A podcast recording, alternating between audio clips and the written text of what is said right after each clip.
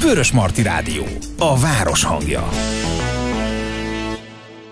Az energiatakarékosságról és a karbonlábnyom csökkentésről fogunk beszélgetni a mai műsorban, hiszen ez itt már a Zöldellő utakon. A mai beszélgető partnereim pedig Kecskés Timi, a Zöldellő Sárét Egyesület egyik alapítója, és Horváth Bence, környezetvédelmi kommunikációs szakember. Sziasztok! Szia, Zsuzsi, jó estét a hallgatóknak is! Először akkor csökkentsük a karbonlábnyomunkat. Erről azért lehet olvasni, hallani, szerintem nagyjából a hallgatók is képben vannak, de szerintem azért mindig kezdjük az alapoknál, hogy mit jelent az, hogy karbon lábnyom, és akkor utána tudunk ennek a csökkentéséről beszélgetni, és azt hiszem, Bence, ez a te tereped most. Igen, a karbonlábnyom az a mai világunkban egy nagyon gyakran használt fogalom. A karbonlábnyomot, ez egyébként egy matematikai adat, ezt számolhatjuk egy főre is, egy országra is, egy régióra is. Alapvetően erről azt kell tudni, hogy a karbonlábnyomot általában hogyha egy főre számoljuk, akkor egy évre szokták számolni, és ebbe beleértünk minden olyan uh, szén-dioxid kibocsátást, amit az az egy ember egy évben a saját uh, életében, megélhetésével, munkájával, étkezésével, fogyasztásával megtermel, és ebbe beleszámítjuk az összes uh, közvetlen széndiokszid kibocsátást és a közvetett széndiokszid kibocsátást is. A közvetlen széndiokszid kibocsátás az például az, hogyha én beülök egy autóba, és akkor elmegyek A-ból B-be, és akkor kiszámolom, hogy azon az autóúton az az autó a fogyasztásával mennyi széndiokszidot bocsátott ki. A közvetett kibocsátás pedig az az, amikor mondjuk annak az autónak az legyártásához felhasznált energia illetve nyersanyag széndiokszid kibocsátását számolom ki. Ezt a karbonlábnyomot szokták számolni az egész világra is, szokták az egész országokra is számolni. Ez egyébként a környezetvédelemben egy nagyon fontos mutató, mert megmutatja nekünk azt, hogy az egyes országok rangsor szerint hol állnak a kibocsátás tekintetében, és hogy melyek azok az országok, amelyeknek nagyon sokat kellene még tenniük annak érdekében, hogy minél inkább klímasemlegesebbek, klímasemlegesek legyenek, és minél jobban csökkentsék a kibocsátásukat. És az a szomorú adat, hogy ez a karbonlábnyom a világban rendkívül nagy mértékben megoszlik, tehát nagyon nagyok a különbségek a világ országai között, Például az USA-ban az egyfőre jutó karbonlábnyom akkora, hogyha minden ember úgy élne, mint egy átlagos ö, Egyesült Államok beli állampolgár, akkor jelen állás szerint öt földre lenne szükségünk minden egyes évben. A magyar adatok se sokkal jobbak, ha úgy élnénk, mint minden egyes magyar állampolgár, akkor körülbelül három földre két, két és fél-három földre lenne szükségünk. Ezzel kapcsolatban az Oxfamnak, ez egy brit szervezet volt egy nagyon érdekes kutatása, ami kimondja, hogy a, ez a kutatás 1990 és 2015 között vizsgálta a kibocsátást világszinten, és ez kimondja azt, hogy a világ leggazdagabb egy százalékának a kibocsátása az gyakorlatilag több mint a kétszerese körülbelül 15%-a az összkibocsátásnak, kétszerese, mint amennyit a legszegényebb 50% kibocsát.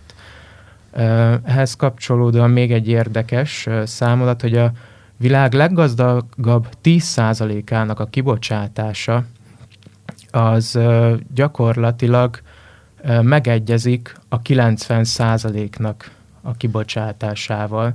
Tehát a leggazdagabb, leggazdagabb 10% annyit bocsát ki, mint a világ összes emberének a 90%-a. És ez azért nagyon érdekes adat, mert ebbe a 10%-ba egy átlagos magyar állampolgár is beletartozik. Tehát egy átlag magyar fogyasztó az a világ legnagyobb fogyasztó és karbon kibocsátói közé tartozik, és Említetted, hogy a mai másik témánk az energiahatékonyság. nagyon fontos lenne, hogy ezt a karbonlábnyomot csökkentsük, mert Magyarországon jelenleg körülbelül 6-7 tonna per fő per év a karbon lábnyom, míg miközben a globálisan két tonna lenne az igazságos. Úgyhogy bőven lenne még mit tennünk annak érdekében, hogy csökkentsük ezeket a számadatokat, és ehhez a kulcs, az egyik kulcs pedig az energiahatékonyság, és, és, hogy, és hogy hogyan tudjunk energiahatékonyabbá, energiatakarékosabbá válni. Azért érdekes, amit mondtál, mert rögtön az fordult meg a fejemben, amikor a 10%-ról beszéltél, hogy a, a 10% elhasznál annyit, mint egyébként a 90, hogy egy kicsit így bennem volt az, hogy akkor lehet azokra mutogatni, akik ilyen nagy lábon élnek, és amikor mondtad, hogy egyébként mi is ide tartozunk, és hát azért tőlünk biztosan vannak, akik még nagyobb hatással vannak erre, tehát hogy azért azt gondolom, hogy Magyarországon hát szabad ezt így fogalmaznom, akkor nem feltétlenül ülünk akkora nagy lábon, mint egyébként a világ más tájain az emberek. Viszont ezzel a felelősséget is lehoztad nekünk, hogy nem mutogathatunk arra, hogy mert például az Amerikában élő felső 10% oldja meg, mert ez az ő problémája, hanem mert a miénk is. A kérdés az az, hogy hogyan lehet ezt megoldani, hogyan lehet a karbonlábnyomot csökkenteni, mely tényezők adnak hozzá. A karbonlábnyomhoz, hogyha egyéni szinten nézzük, akkor nagyon fontos, ahogy említettem is, az energiafelhasználás. És hogyha itt egy háztartást nézünk, akkor egy háztartásnak Magyarországon az energiafelhasználásának körülbelül a háromnegyedét a hűtés, illetve a, bocsánat, a fűtés teszi ki. Tehát egy háztartásban az éves fűtésnek, itt gondolunk például a téli levegőfűtésre, vagy pedig a vízmelegítésre, ez teszi ki az energiafogyasztás 75%-át. Ezért, hogyha valaki el szeretne indulni azon az úton, hogy hogyan tudna, uh, hogyan tudná csökkenteni a karbonlábnyomát, akkor például egy házszigetelés, egy uh, fűtésberendezés, korszerűsítés az nagyon nagy előrelépés lehet ebben, de ugyanilyen fontos uh, része az életünknek, ahol nagyon sokat tudunk csökkenteni, a közlekedés, illetve amit én kiemelnék, és ami Magyarországon annyira nem, nem kiemelt téma, az pedig a, az ételfogyasztás, mégpedig a húsfogyasztás, ugyanis azzal, hogyha hús fogyaszt, a húsos étrendről áttérnének az emberek egy kevert étrendet, tehát hogyha mondjuk hetente háromszor, négyszer lemondanának a húsról, akkor azzal már annyi ö, karbon kibocsátást tudnának meg, megspórolni, mint hogyha az autóközlekedésről áttérnének a közösségi közlekedésre. Egyébként hogy látod, hogy ez, ezen lehet változtatni? Mármint úgy most, ha visszanéz, mert ugye onnan itt globálisan mondtál adatokat, és azért ezek elég borzasztóak meg. Azt is mondtad, hogy Magyarországon 6-7 ezer tonna per fő a kettő helyett. Szóval, hogy azért ezek drasztikus különbségek, és nem tudom, hogy a, ugye az utánaolvasásod, utánajárásod kapcsán arra kaptál esetleg választ, hogy ez mennyire módosítható, mennyire egyáltalán visszafordítható-e? Uh-huh. Uh, csak hogy uh, pontosan mondjuk 6-7 tonna per fő ja, igen, a kettő helyett, és hogy visszafordítható-e. Én azt látom, hogy a mostani generációk, a fiatal generációk egyre jobban felismerik, hogy ez milyen fontos téma, és egyre jobban próbálnak lemondani úgymond a kényelmességükről, mint ahogy a, a felnőtt, idősebb korosztály beleszakott ebbe a kényelmes világba, és próbálják csökkenteni mindenféle módon a saját karbonlábnyomukat, ami egyébként azért is nagyon fontos, mert sajnos a karbonlábnyomhoz hozzátartozik, hogy erre vannak klímacélok, amiknek a célja ugye az, hogy a karbonlábnyomot, illetve az emissziót, a kibocsátást csökkentsük. Csak sajnos ezek a célok úgy lettek meghatározva, a két céldátum az a 2030, illetve a 2050 itt Magyarországon és az Európai Unióban is.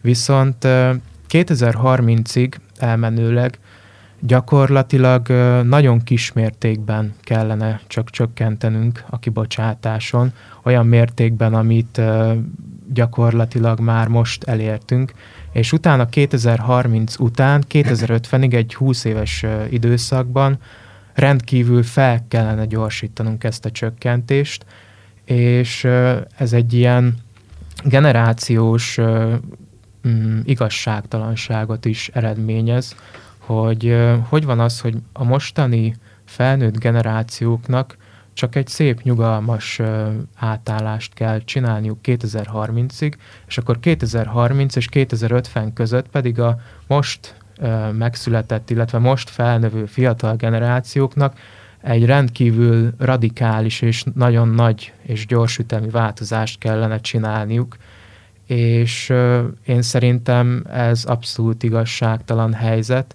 és látom a fiatalokban azt, hogy ők ezzel tisztában vannak, tisztában vannak azzal többnyire, hogy nekik mekkora nehézségeik lesznek azzal kapcsolatban, hogy a klímaváltozás problémáját, illetve az emissziónak a csökkentését hogyan oldjuk meg, viszont szerintem sokkal inkább össze kéne igazítani ezeket a törekvéseket, és globálisan minden egyes embernek tennie kellene annak érdekében, hogy a kibocsátásainkat csökkentsük már most ma, nem pedig 2030 után.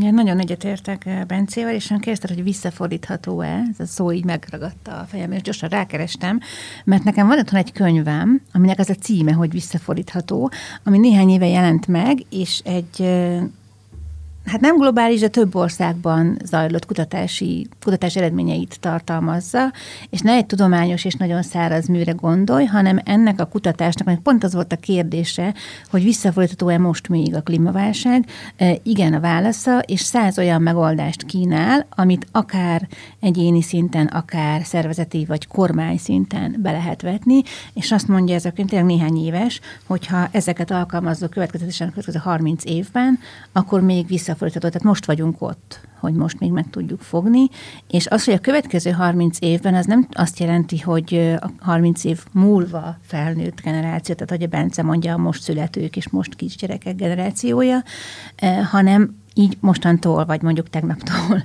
a mi generációnk is, tehát 30 év múlva még mi sem leszünk annyira idősek, hogy ez úgy mindegy legyen számunkra, hogy ugyan már, és a, ha olyan idős lennék is, vagy menne, és nem élnék 30 év múlva, akkor is ott vannak a gyerekeim és az ő gyerekeik, tehát hogy nem kellene ezt így egyre rátolni a következő generációra, hanem például ezt a könyvet megnézni, de egyébként ma már információt bárhonnan lehet szerezni, például ha minket hallgatnak, vagy ennek kapcsán utána keresnek, hogy milyen olyan megoldások vannak, amiket én most azonnal alkalmazhatok.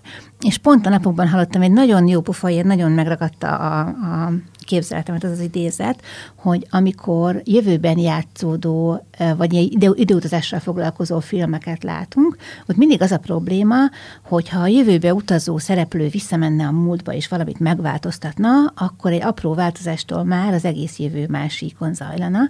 Mégis a jelenben nem gondoljuk azt, hogy egy apró változás mekkora hatással jár. Szerintem ez nagyon érdekes, hogy persze az fantázia és film, de hogy maga a gondolkodás mennyire érdekes, hogy bátran higgyük el, hogy egy-egy apró változás nagyon előre mutat, és ez látszik már abból, hogy például a fiatal generációban szerintem én úgy látom, hogy sokkal több a tudatosan táplálkozó fiatal például, sokkal több a vegetarianizmus felé hajló fiatal.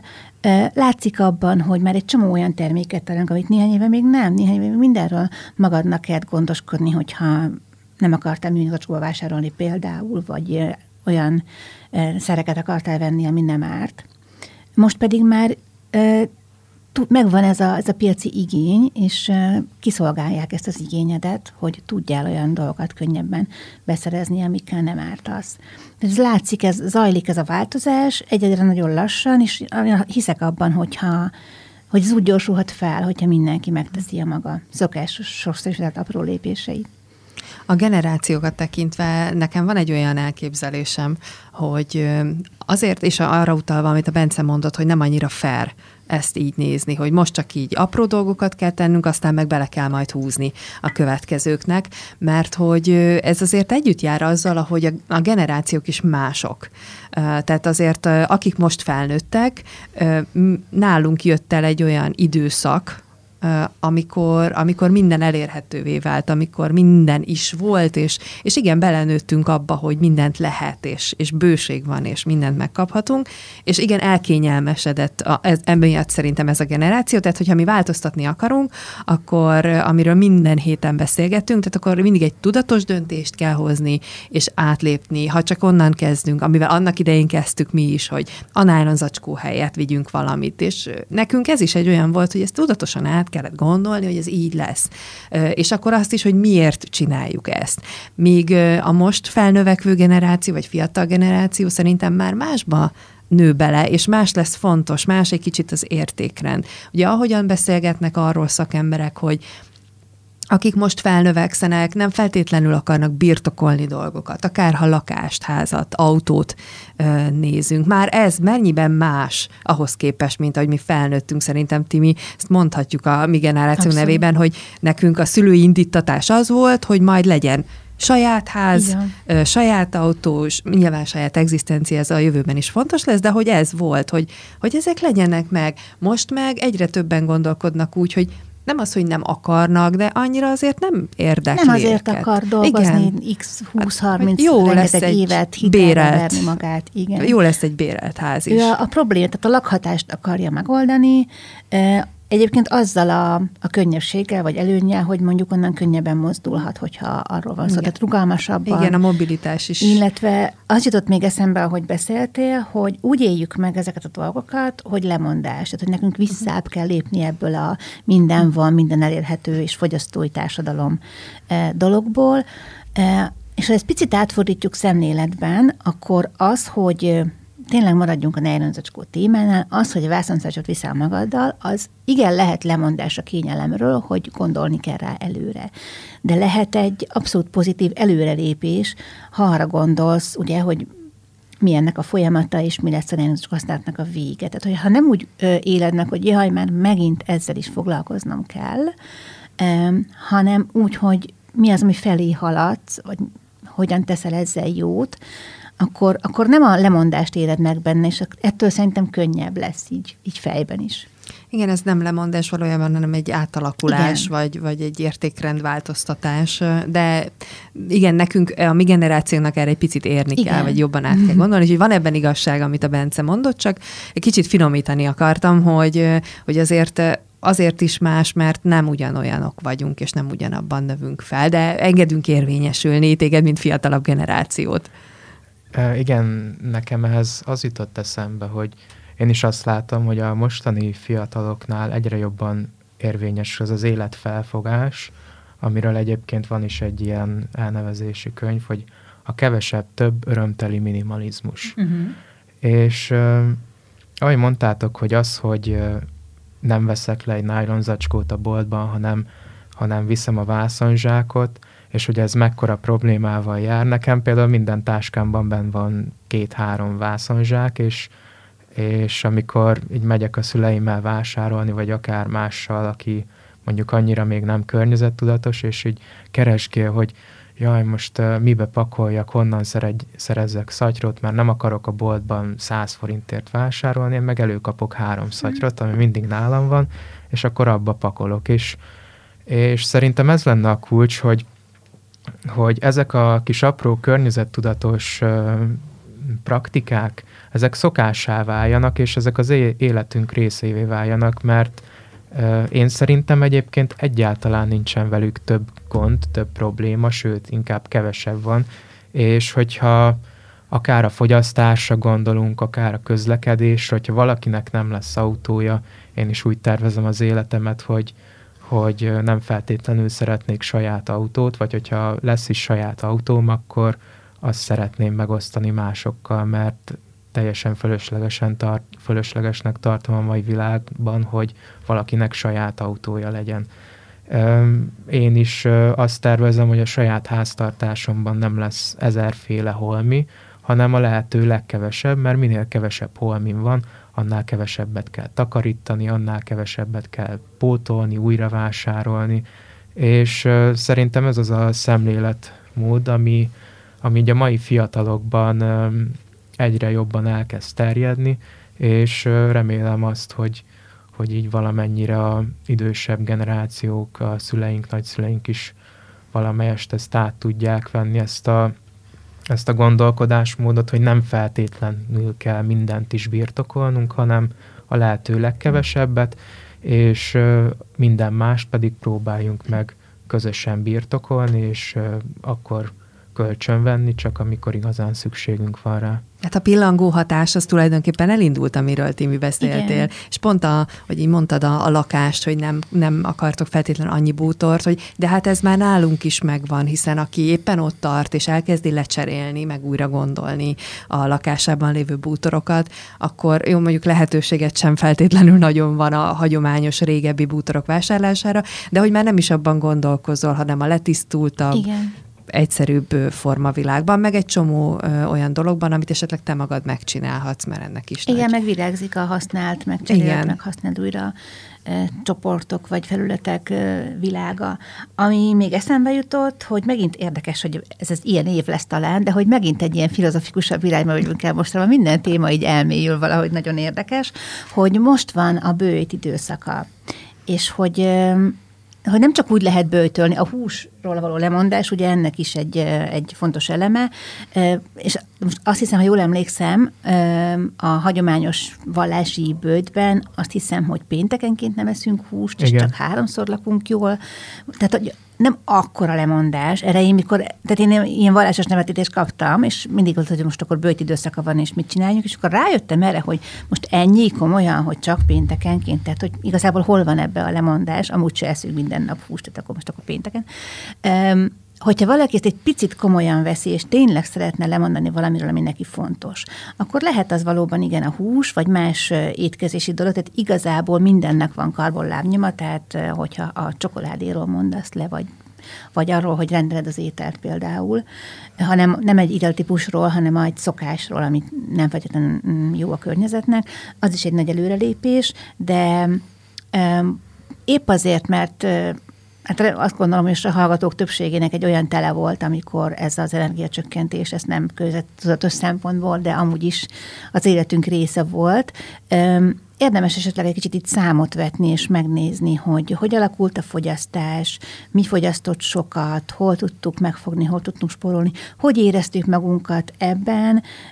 Nálunk most mi 19 fokot tartottunk a lakásban egész télen, és voltak olyan időszakok, meg voltak olyan helyei a lakásnak, ahol mondjuk az én dolgozó íróasztalomnál, ahol sokat ülök egy helyben, és, és akkor volt, hogy fáztam, és meleg pulcsiban ültem ott, ami tavaly télen nem így volt.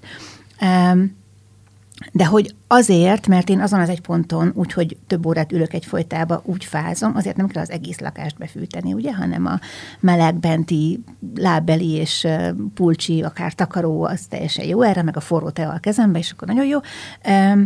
Hogy ezt meg lehet nézni, hogy oké, okay, ha úgymond kibírtuk ezt a telet, ezzel az energiatakarékos e, életmóddal, akkor hogy tudjuk tovább folytatni? Most kicsit megkönnyebbülnünk és felélegzünk majd, mert jön a tavasz, el fog múlni a fűtési szezon, már most, ahogy besüt a nap egy ablakon, már kevesebbet kell majd fűteni.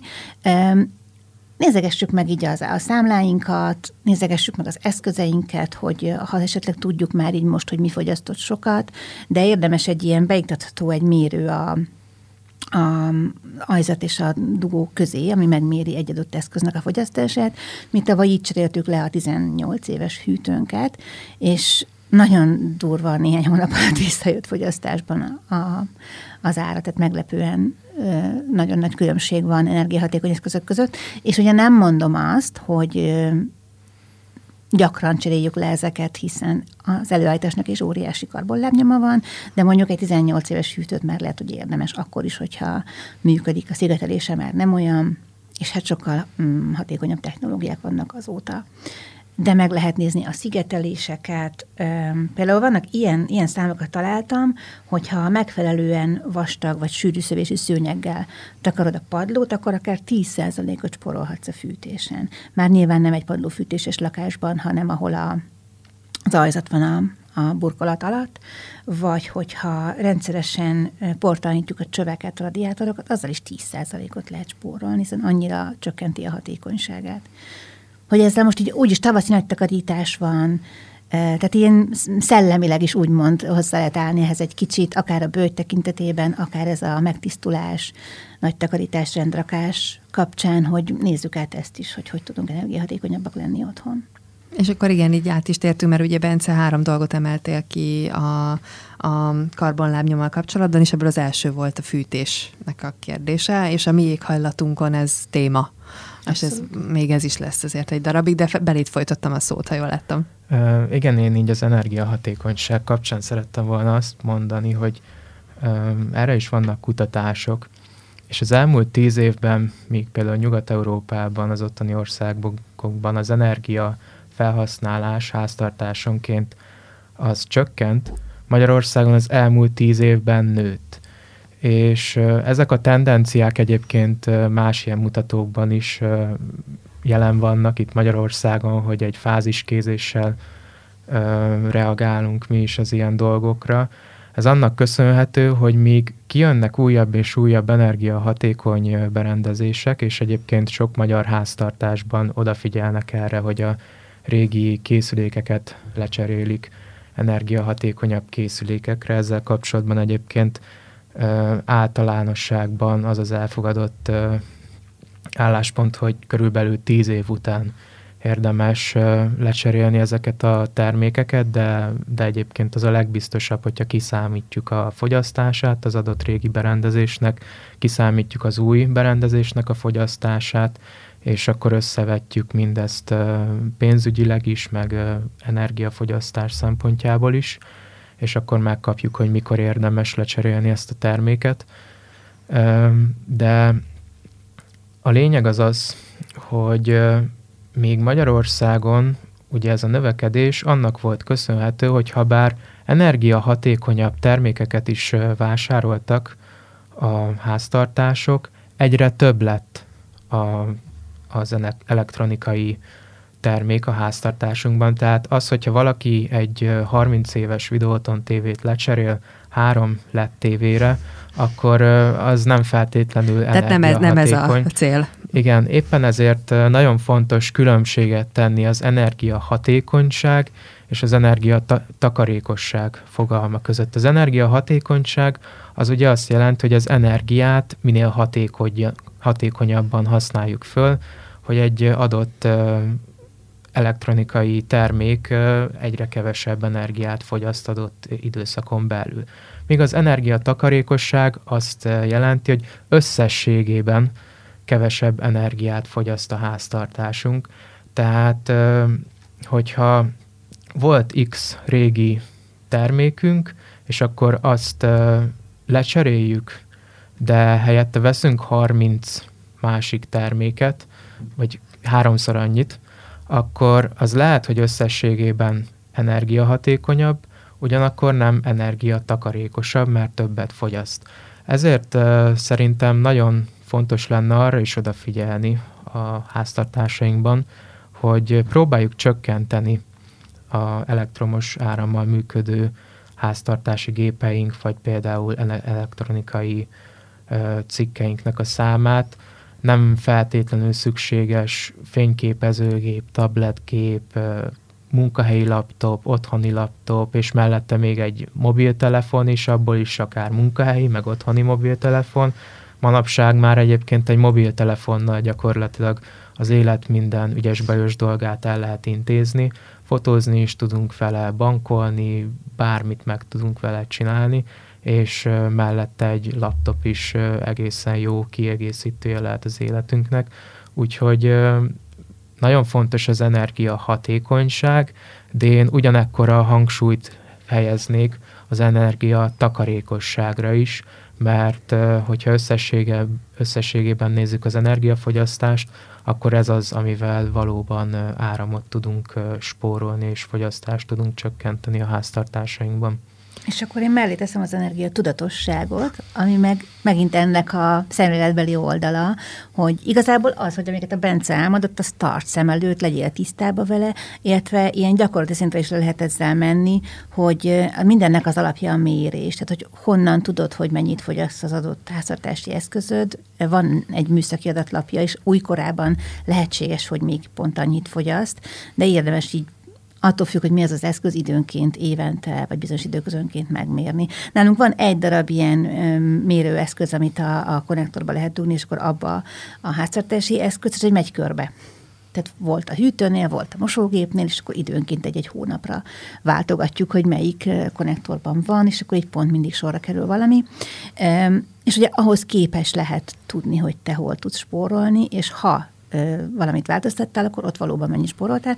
És egyébként lehet ezt teljes ilyen, ilyen blokkjaira a lakásnak, úgymond, tehát nem muszáj vele egy háztartási gépet mérni. Biztos, hogy nagyon sok lakásban, ilyen elosztókban van mondjuk egy konyhapulton több kisebb konyhai gép van bedugva, egy munkaállomásnál tényleg a laptop, a router, egy világító eszköz, kinek mi, ki mit használ, hogy akkor annak a résznek az elosztóját méred, és akkor tudod mondjuk a konyhafogyasztását, és rájössz, hogy na hol lehet akkor csökkenteni. Meg hát ugye egy csomó minden ö, olyan dologgal jönnek ki, amik ezt meg is könnyítik, a mindenféle igen. ilyen lekapcsoló technikák. Ne, igen, én igen. hosszabbítóknak hívom őket, mert én még ebben nőttem fel, nem tudom, hogy van-e ilyen trendi neve. A... Igen, igen, és ugye ezeket így egyszerre tudod kapcsolgatni, vagy időzíteni is tudod, igen. hogy valami lekapcsoljon, akár egy, egy router, mert hát éjjel, ugye azt mondják, aludni igen. kellene. Szóval, hogy, hogy ilyen opciók is vannak, tehát hogy vannak azért már olyan Igen. dolgok, amik megkönnyítik. Olyan is van, amit dugaljanként tudsz lekapcsolni. És olyan is van, amit le tudod kapcsolni az egészet, de van plusz egy olyan dugaj rajta, amit ö, úgy hagysz. Tehát nagyon folyamatosan menjen, nem tudom, mi az, amit így szeretné használni. Hát, hogyha valakinek van ilyen, akkor ilyen opció is van, szóval így lehetőségeink azok egyre, egyre Igen. inkább vannak. Közben azon gondolkodom, hogy így beszéltek, hogy valójában mi az, amire tényleg szükségünk van, ha, ha, ha a takarékosságról beszélünk, és a dolgok számáról, akkor egyébként olyan kevés, vagy, vagy lehet, Igen. hogy csak én élek dobozban, de, de hogy nem, nem nagyon tudok sok mindent felsorolni, amire valójában szükségünk van. És persze láttam olyan háztartásokat, ahol nem is tudtam, hogy hol, hova megy ez a sok vezeték, Igen. vagy mi van, mi van itt még ezeken kívül, hogy valójában egyébként a mobiltelefon az nyilván ma már egy kihagyhatatlan dolog, emiatt talán az internet, és akkor ahhoz egy router, az is talán. Ugye itt utána pedig bejönnek olyan dolgok, amikben megválaszthatunk. Mondjuk egy hűtő árammal működik, tehát abban nem tudunk választani, de, de például egy tűzhely, hogy az milyen, vagy Igen. mivel működik, vagy hogy jön ki jobban. Vagy hogyan használod. Igen. Most egyébként, hogyha már itt tartunk, hogy hogyan használom, én rászoktam mostanában arra, hogy péntekenként általában, vagy a hétvége közvedik, még ez nem egy nagyon kialakult szokás, hogy egyszerre megfőzök három napra. És pont nem is gondoltam rá ebből a szempontból, mert én az időmmel takarékoskodtam ilyen értelemben, hogy meg a hétvégémmel, hogy de jó, akkor szombat nem kell főzni, hogyha megvan az egész hétvégi menü, és, és arra jöttem rá, hogy nem annyival több idő, tehát sokkal több idő külön-külön rákészülni, nem tudom, pucolni, hámozni, darabolni, előkészülni, stb. és főzni minden egyes nap, mint egyszerre sokat. Mert akkor eleve ott vagyok a konyhában, ugye egyszerre íg a tűzhely, és három három-négyféle dolog fő rajta egyszerre, és nem tudom, a zöldséget feldolgozom a leveshez, és aztán a körethez is ugyanazzal a lendülettel, tehát a saját energiámmal is egyébként takarékoskodom, miközben ez egy környezettudatos energiatakarékos módszer, olyan szempontból is, hogy a, a tűz helyett egyszer gyújtom be sütőt, főzőlapot, kinek mi, mi, mihez kell, mi, mi, mi, mihez kell éppen, illetve megpakolom utána a hűtőt, és az is számít, hogy mennyire van tele a hűtő, és mennyire a szinte üres hűtő megy mondjuk egy vasárnap este, amikor már mindent megettünk hétvégén, és még nincs feltöltve, vagy feltöltöm előre három-négy napra, amikor fogytán van, akkor megint van egy ilyen nagyobb adag, és akkor szinte folyamatosan megy a hűtő, tehát hogy az energiával így hatékonyabban gazdálkodsz. Mind... És egy olyan megoldás, ha már a, a tűzhelyet mondtad. Azon ö, mosolyogtam közben, hogy mondtad, hogy minden mindennel összekapcsolódik, mert az, hogy elkezdesz az időddel takarékoskodni, az a gyakorlatilag már mással is, és nem utolsó sorban, ha visszatérünk arra, hogy mennyi mindennel veszük körül magunkat, akkor ez egészségtudatos is, hiszen ugye azt mindenki tudja, hogy nem jó olyan közegben lenni, ahol rengeteg Igen. áramforrás, és nem csak áramforrás van, hanem konkrétan, ahol gépek dolgoznak. Mondom én ezt egy rádióban ülve, hogy nyilván nincsen túl sok. Na de itt most az otthonokról beszélgetünk, szóval, hogy ezek így mind összekapcsolódnak, hogy lehet, hogy onnan indulunk ki, hogy karbonlábnyom, de valójában odáig jutunk el, hogy az életminőségünk milyen lesz. Abszolút igen, és vissza lehet kapcsolni itt az elejére, amikor arról beszéltünk, hogy mit élünk meg lemondásnak, vagy milyen alap életmódból indulunk ki, hogy valójában rájössz, hogy az, amit lemondásnak élsz meg, az igazából a végén hozzá fog adni az életminőségedhez, és úgy csinálod ezeket a dolgokat, hogy jobb legyen neked. Hogyan lehet ezt elindítani? Tehát első körben, így lassan az adás vége felé, hogy ezt így összefoglaljuk egy ilyen szép szeretett csomagban, mert hogy ugye Bence, Bencével onnan indultunk, hogy globálisan mi a helyzet, és onnan jöttünk így lefelé egészen odáig, hogy mi a saját háztartásunkban mit tudunk tenni. Ha első lépéseket kellene megfogalmazni, mert nyilván bárki esetleg meg is kereshet benneteket azzal, hogy mégis ti mit csinálnátok az én helyemben elsőként, akkor milyen ilyen tippeket tudnátok adni, hogy honnan indítsanak? Én azt tudnám javasolni, hogy mindenkinek legyen egy vagy akár pár célja így az adott évre vonatkozóan, hogy most ebben az évben ezen a téren próbálok változtatni. És akkor én így felhoznám a saját személyes példámat. Én a tavalyi évben egy Erasmusos program miatt repültem azt hiszem háromszor oda-vissza különböző európai városokba, és emiatt egyébként az én karbonlábnyomom is a magyarországi átlag fölé emelkedett, amikor így kiszámoltam magamnak, és engem ez egyébként így nagyon rosszul érintett, mert én soha korábban nem repültem, tavaly repültem életemben először, és az előző években mindig a magyar átlag alatt voltam, és azon voltam, hogy ezt próbáljam egyre inkább csökkenteni. És erre az évre most elhatároztam azt, hogy ha fogok is utazni Európán belül, akár messzebbre, már pedig valószínűleg fogok, akkor csak vonattal fogok utazni, és bevállalom azt, hogy igenis, hogyha két napig tart, akkor két napig tart, el fogok utazni vonattal, például Strasbourgba, mert most legközelebb az van betervezve, és ezzel meg tudok spórolni éves szinten akár két-három tonna széndiokszid kibocsátást is.